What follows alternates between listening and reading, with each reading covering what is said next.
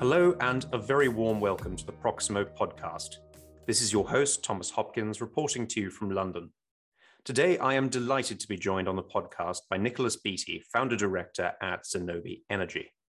Established in 2017, Zenobē Energy is one of the leading owners and operators of battery storage in the UK. The company has raised over 300 million pounds into its business and has a 25% share of the UK's e-bus market. With approximately 225 megawatts of batteries in operation or construction, the company is also supporting National Grid with the uptake of renewable power. Nicholas is one of the founders of Zenobē. Prior to joining Zenobē, Nicholas spent 28 years in corporate finance, advising a wide range of businesses and financial investors, assisting them to raise debt and equity capital, and advising on mergers and acquisitions and listings in the UK and overseas. Nicholas, thanks so much for joining me on the podcast today. Not a problem, Thomas. Thank you for inviting me. Great, thank you very much. And if I just start with a fairly sort of general kind of background question looking at Zenobē. I mean, could you tell me a bit about Zenobē Energy's work in the e-mobility and storage sectors, generally speaking? Yes. Um, so as you as you said, um, Zenobē Energy was founded in 2017. We actually started as a business that was going to be focused on uh, stationary batteries providing services to National Grid and the district network operators. Um, originally, our key area of expertise was providing batteries that could give balancing services to National Grid. So that meant keeping supply and demand of electricity in balance and keeping the frequencies around about 50 hertz in the UK and also providing power services. However, in 2017, very quickly after we actually started the business, we could see that the uh, value of the contracts with National Grid uh, declined quite substantially, or was, were declining quite substantially. So we looked at other areas where we could use our expertise, or particularly the software that we were developing to optimize the use of the batteries. And that software continues to be developed by us and, and provides barrier of entry relative to our competitors um, but also the knowledge that we had of battery suppliers and the integration of batteries with inverters and so on in order to be able to provide a better product and better services. And the area that we began to focus on, um, because we could see they had significant issues, um, was the supply of uh, electric uh, vehicles, uh, particularly into the bus sector. So the bus operators had gone from having diesel to diesel hybrid and we're now having to adopt zero emission vehicles. And as I said, electric have obviously been the major part of that portfolio. And they had two real areas of problems. First of all, there wasn't enough power that was available to them in the depots um, for them to be able to support the vehicles that they were acquiring. So, as an example, on our first contract, uh, Stagecoach had bought nine vehicles uh, which between them had three megawatt hours of batteries that needed to be charged, and they only had a 200 kilowatt feed into that particular depot. So we put a stationary battery in place, and we were able to shift that power in such a way that when the vehicles were out during the day, we could charge that stationary Tesla battery up, and then at night, when the vehicles came back, the first two or three could be charged off the grid. But when you put the fourth vehicle onto the charging, there wasn't enough power available to ensure that it would be charged by the next morning. And that's when our software kicked in and supplied the energy to the vehicle to ensure that it was provided uh, with sufficient energy to be charged up to the right level to go and do the route the next day. That was our first example of, of something that we did. The cost of that was roughly 20%, and we supplied that and the charging and infrastructure and design and everything else at about 20% of the cost of, of the potential upgrade that the DNO would have uh, asked for if they'd increased the amount of energy into the depot from 200 to 500 kilowatts. And we did that as our first project. And now we've got 20 live sites in the UK. We've just announced our first site in Australia and we're also going live in, in New Zealand, as well as looking across Northwest Europe, being taken by our customers, the major vehicle uh, bus operators um, in the UK, into their markets in Northwest Europe and also into North America. The other thing that we also saw was that the vehicle um, operators found that the cost of the electric buses, which was roughly twice the cost of the diesel equivalent, was making it very difficult for them to move to the electric vehicles. So what we saw was that, for instance, an electric bus was basically split into two parts, one of which is the battery and the other of which is the chassis. We're a battery company, so we were very focused on being able to finance that battery. Um, I've talked about the infrastructure already, but we could finance the battery and provide that battery as well as the infrastructure as a service. That meant in both cases, we could take those assets off the balance sheet of our customers and hold them on the S balance sheet of the SPVs that did that. And we could finance them very competitively by looking at receivable and asset financing. And we also provide the financing for the chassis as, a, as an operating lease. Um, so between those three contracts, we were able to provide economic financing, a technical solution that met customers' requirements. And as I said, we've grown the business um, subsequent to that. Thanks very much, Nicholas. And I'm just I'm very interested in a particular point that you just kind of sort of started to mention towards the end of your response there, in terms of your interaction with the operators of the bus service. I understand that a kind of lease model is is used in that instance, and I wondered what advantages you thought the leasing model had for e-bus development. Yes, yeah, so as as I said, it was it was coincidental that we started providing these services to the the fleet operators at the same time as they were also wrestling with the issues that came from the changes in IFRS 16. Um, and as you're, I'm sure, well aware, the consequence of that was that they were having to look at operating leases, which was the way that they typically funded these vehicles in the past when they were diesel vehicles. Um, and they were having to take those assets and the associated debt onto their balance sheet which was not terribly attractive given that that's a relatively low margin business operating uh, buses. So as I said, we took um, a look at what was available um, in the market and we could see, and we discussed this with um, our accounting advisors at the time, we could see that if we crafted the contracts um, properly, then we could provide both the charging infrastructure and the battery on the bus as a service. So we now do it as a managed service uh, with the with the software that we have um, to be able to regulate the charging at the charging service side, and also to be able to monitor the battery on the bus um, as as that is operating. So we could we have a, a, an ability to be able to do asset monitoring while the vehicles are being operated um, and that was very attractive. And the consequence of that is that we've been able to use those as um, a managed service. And we, as I said, keep that on our balance sheet. The rest of the vehicle, which is the chassis, um, unfortunately, it's, it's difficult for us to be able to uh, turn that into the service model, mainly because um, the vehicles are uh, difficult to actually uh, transfer between different operators because they've got all the color and, and the um, branding that's associated with the original customer.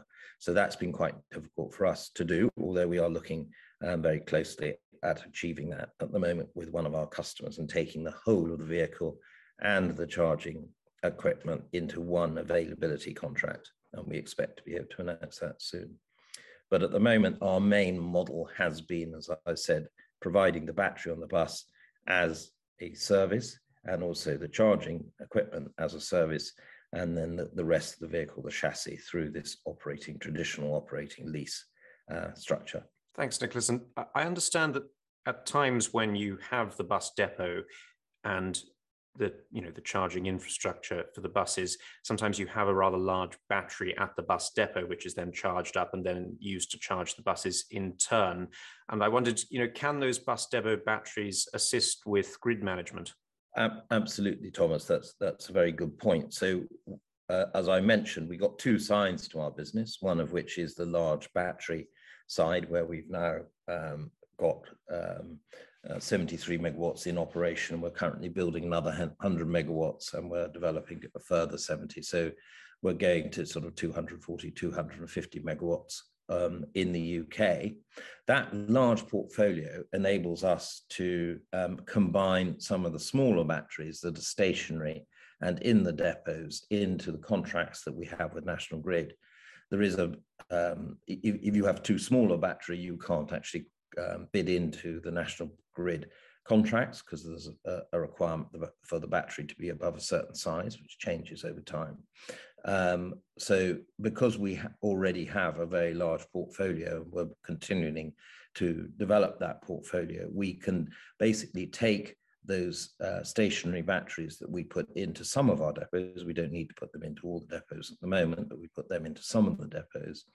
And when they are not providing a service to the fleet, i.e. when they're not being discharged at night to be able to um, support the charging of the fleet vehicles, but I say during the day when they're lay, lying idle, we can then combine them um, into the contracts that we have on the other large portfolio of large batteries um, to enable us to generate additional income from those assets during the day by providing services to National Grid. And that's a very effective way for us to be able to reduce the overall cost of the battery and the charging infrastructure uh, to our customers, because obviously we can offset the income that we generate by providing that service to National Grid to reduce the overall cost um, to the customer of having the large battery um, in the depot, providing the shifting that I described that we achieved at the uh, original um, Guildford contract. Um, I understand that Zenobē Energy has recently closed the financing of an e-bus project in Sydney. Uh, could you tell me a bit about the project and the financing? I know you started to mention it a bit earlier. Yes, absolutely. We're very excited by this. Um, we have done, as you said, the first, um, we just closed this actually about two weeks ago now, the first uh, electrification of a bus depot in Australia, um, which is at a depot called Leichhardt based in, in Sydney. We've done that through a joint venture that we have with Transgrid, which is the uh, district network operator the provision of, of, of electricity for the uh, for New South Wales. Um, and that um, project is for 40 buses that are supplied to an operator called uh, Transit, which is part of the uh, Sealink Group. Um, and we've included not just the financing of the of the buses, but we've also included, as you've already mentioned, a stationary battery in that depot, which will enable us to load shift so that we can optimize the use of the electricity and make sure that it's, it's the cheapest electricity that we can provide uh, to the customer at that depot. We've also put a solar PV onto the roof for a 15 year period. So there's a decent tenor on that. And that solar PV will be able to generate electricity, which can be stored also in the battery to provide the energy um, overnight when the vehicles are charging. This is the first um, structured financing for um, EVs in Australia. Uh, it's 12 year fully amortizing senior debt, which we've been able to obtain from CEFC, uh, which is Clean Energy Finance Corporation, and it's the Australian government um, bank. And that's been secured only against the project cash flows. Um, and has you know good project finance levels of, of gearing and pricing. It's been quite a long on haul because it's very innovative in its structuring, um, and it's uh, not only obviously a project financing contract, but we've had to work very hard to ensure the commercial contracts and the operational standards meet local conditions. So, as an example, obviously air conditioning is much more of an issue for vehicles in Australia and in Sydney than they are here in the UK. So things like that we've had to we've had to look at. Um, I mentioned the the batteries on the on the vehicles are 368 kilowatt hours and 422 kilowatt hour battery packs, and we've got fast charging infrastructure there um, with a stationary battery energy storage system of 25 megawatts or uh, 4.9 megawatt hours um, in that depot to provide uh, the load shifting and the capability to ensure the buses will be charged um, under the contract uh, so that when they go out in the morning, they'll be able to meet the requirements um, of the roof, of, of the, sorry, of, of the operation. So our proprietary software brings all that together and will be responsible for ensuring that the Um, charging of the vehicles is done dynamically, that we'll be able to monitor through the telematics that we put on the vehicles, the buses as they operate, so we can see how the battery on the bus is is um, declining, i.e., it, it's um, over a period of time. Obviously, it, it, the, the, the, ability to take charge declines as the, as the battery gets older, and it degrades. And through that, we can we brought that entire service together to to do the first of one of these projects um, in Australia. Thanks very much, Nicholas. And I'm actually just really interested in the point you just mentioned there. You've sort of anticipated one of my further questions, and that is how does Zenobē Energy account for the limited lifespan of batteries at both depots and in buses when financing these assets with long term debt?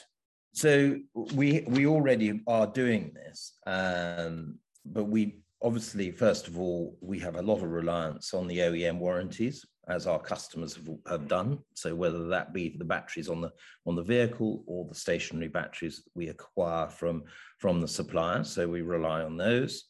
Um, but I've also said, you know, we've got the software that we've developed here in the UK, which allows us to uh, monitor the assets on a real time basis, and we can see how quickly they're degrading. So we're taking um, many, many data points of information on the on the battery on the bus and also the stationary battery um, in the depot, so we can understand how the asset is degrading, what the state of charge is, what the temperature of the asset is, and what the health of the battery is over a period of time.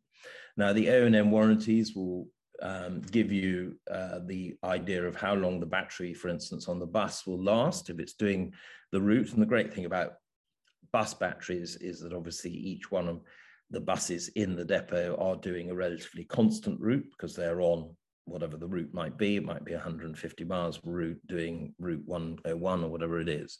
Uh, so we can see how the, the battery is going to uh, decline, and we can predict that against the warranties that are provided by the OEM. Um, and we monitor that.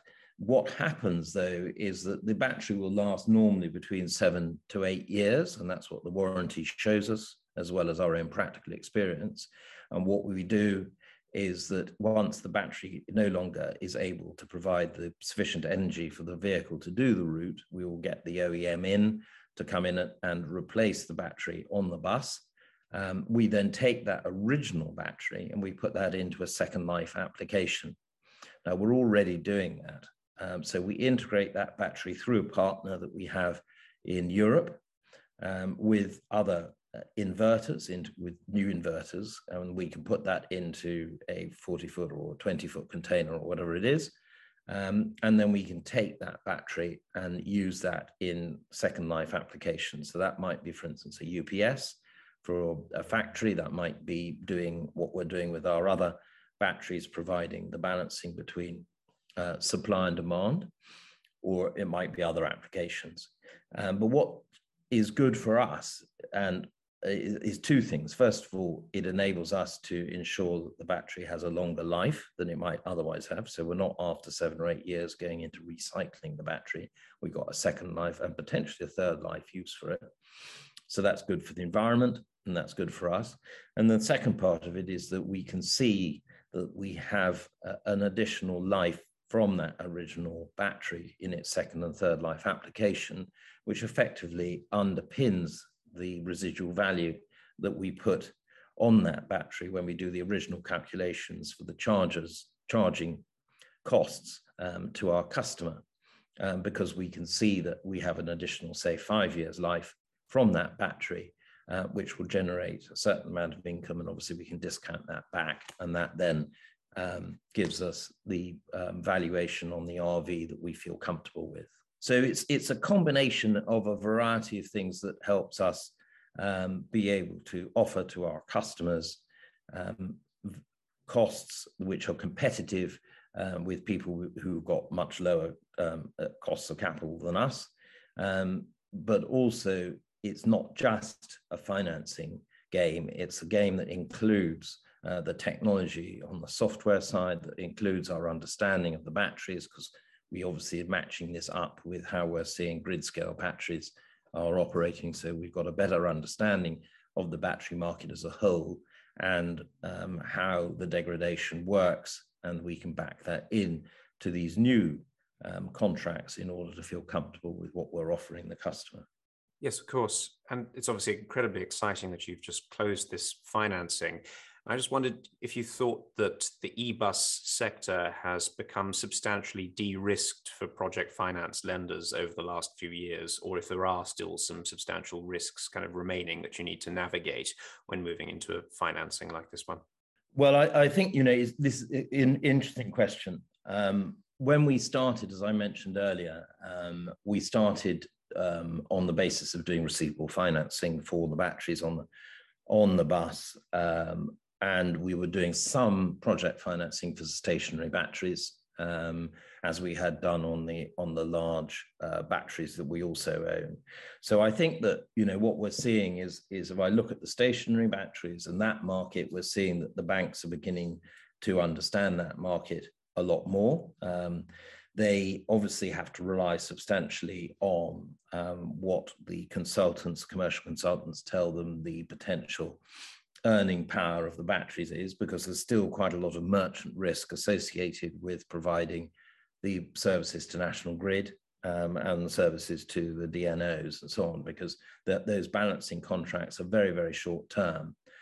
But there are also larger uh, energy companies who are prepared to um, stand up and, and work with us to provide floors. So we use that side of the market um, on those stationary batteries in order to be able to convert what looks like a, a very merchant asset across to actually having um, some um, floors in place, which gives the banks considerably more comfort in how the, the batteries are being uh, financed from, from that point of view. So that's one way that is um, a, a, way that the, the, the de-risking has taken place. As far as I think the batteries on, on the vehicles are concerned, as I've mentioned, the banks um, are taking much more um, comfort from the OEM warranties. They also take considerable comfort from the fact that we are able to uh, monitor the assets while they're being used. So we get an asset monitoring capability, which is very different to, for instance, what they would have had um, in the past when they were just financing diesel vehicles, where they relied very heavily on the return conditions. Obviously, that's a, being able to take data points on the principal asset, um, which is part of the bus, which is the battery, um, is very helpful for them to get comfortable um, with monitoring the area, which may be the thing which gives them more worries around risk. And because of that, I think we, we've been able to get um, more interest in doing a project financed based financing for um, the actual battery on the bus and, and, and the bus itself. And currently, um, we are in the process of uh, raising over 100 million pounds uh, through a term loan, which will be, um, we hope, out to around about 15 years or so, uh, where we're being advised by NatWest on that, and a similar amount um, on, on a capex facility, so around about 120 million pounds for each of those different facilities. And the feedback we've been having through that process is that um, you know the, the view of the or the quality of the warranties, the quality of the way that we can actually monitor the assets, and the contractual um, structure, things like termination, and so on and so forth, are obviously extremely important components of that. But equally, things like the fact that the battery, sorry, a bus is much more of a transferable asset than, for instance, a train is. So if you lose a contract in one area, you can move the vehicle them and put it out to rental somewhere else. I think that that has all helped uh, reduce the risks as far as the banks and the institutions are concerned, um, and de-risking the whole project finance approach to financing these assets. That's very good to hear. I think that it is moving in that direction. And I just have one final question for you today, Nicholas. And this is if you thought that there were any key challenges remaining that are perhaps inhibiting the development of electric transport infrastructure, and if so, how these challenges might be overcome going forward. Well, I mean, there are always, you know, this is a very new asset class. So I think that's the first thing. So there's always um, you know, from a financing perspective, there are issues there, and hopefully, I've given you some ideas as to how some of those issues are being addressed. I think that you know the the biggest um, factor, frankly, is that there is an enormous amount of capital that's required um, in order to to meet the electrification or the transfer from where we are today to zero emissions. I mean, even in the UK, we're looking at sort of somewhere approaching 40,000 buses in the UK, and that's not, you know, 9,000 of those are in London, and each of the vehicles is anything between 400 to 500,000 pounds. Well, you can see there's a lot of money that needs to go into that sector um, if that um, transfer from the current vehicles to across to zero emission vehicles is going to be successful. Also, as I'm sure you're well aware, um, the uh, whole um, issue around COVID has, has impacted the sector quite materially. Um, uh, while the government doesn't have in the this I'm talking about the UK doesn't have the requirements to support the industry in the way that it does have with the rolling stock or the rail industry. Um, actually, the government has been very supportive of um, the bus industry um, in the in this country, and it supported TfL, um, who've been able to continue to provide uh, the payments to the operators, even though the numbers of people traveling on vehicles um, went down to very low levels, although I'm pleased to say that things are recovering again. So the fare boxes are recovering, which helps support all this. So we've got, you know, issues like the, the amount of costs that, that it's going to be, the, the um, COVID issue, which we hope is now um, under control. And then from sort of technical side, we could see that um, things like getting chargers to talk directly to vehicles is not a plug and play issue. We find quite often that while the software is meant to meet certain um, international standards, often the OEMs have, have played around with the software and, and you can't just plug the, the uh, charger into the vehicle and expect it to talk um, or the two assets to talk to one another. So we spend quite a lot of time with our software team and our operations team overcoming issues in that area. And then outside the bus industry, obviously there's going to be considerable opportunity with um, particularly depot-based fleets. Now, up until now, um, there simply haven't been the vehicles available um, for the, the major last mile delivery operators and major uh, delivery companies um, to accept because quite a lot of the vehicles that have been available have basically up till now been vehicles that have been manufactured by the large mass-produced vehicle manufacturers, and then the diesel um, engine and components have been taken out of the vehicle, and the electric motor and drive have been replaced by smaller companies. Well, that isn't really acceptable to quite a lot of the, customers that want to get into the electric vehicle, commercial vehicle side, because they need to have the warranties that are provided by large companies, and they need to have all the um, mechanical support and so on to ensure the vehicles will continue uh, to operate. But now, finally, we're beginning to see, for instance, with Renault and the Volvo group, very focused on electrics beginning to produce um, vehicles. We're also seeing some challengers coming into the market, much in the same way as Tesla did on the car side. But you can see people like Volta and various other um, small truck manufacturers coming into the market, um, which are going to be challenging the traditional uh, mass-produced vehicle manufacturers, and we're seeing acceptance in those areas. And Arrival, obviously, Arrival, sorry, here, um, obviously, uh, as another example. So I think, you know, there's a lot of of challenges remaining. It's not uh, plain sailing by any manner of means to go from having an existing diesel fleet or diesel hybrid fleet and transferring it across to zero emissions. Um, but uh, there is a lot of interest and a lot of support from government to do this and a lot of emphasis from government to spend money in this area and to support these developments. So I think we can see this as a part of the economy, which is going to accelerate in order to meet the requirements of the likes of COP26 and so on. Of course, and it has been fascinating to watch this sector sort of take off over the last few years. I'm, I'm afraid to say that that's all we have time for today, but Nicholas, thanks again for joining me on the podcast. Well, Thomas, that was thank you very much for having me, and I hope that gives you some and your uh, listeners some food for thought. Yeah, great. Thank you. It's it's been a really really interesting discussion. Um, thanks to everyone for listening, and be sure to join us again next week for more of your latest project finance, energy, and infrastructure news from Proximo.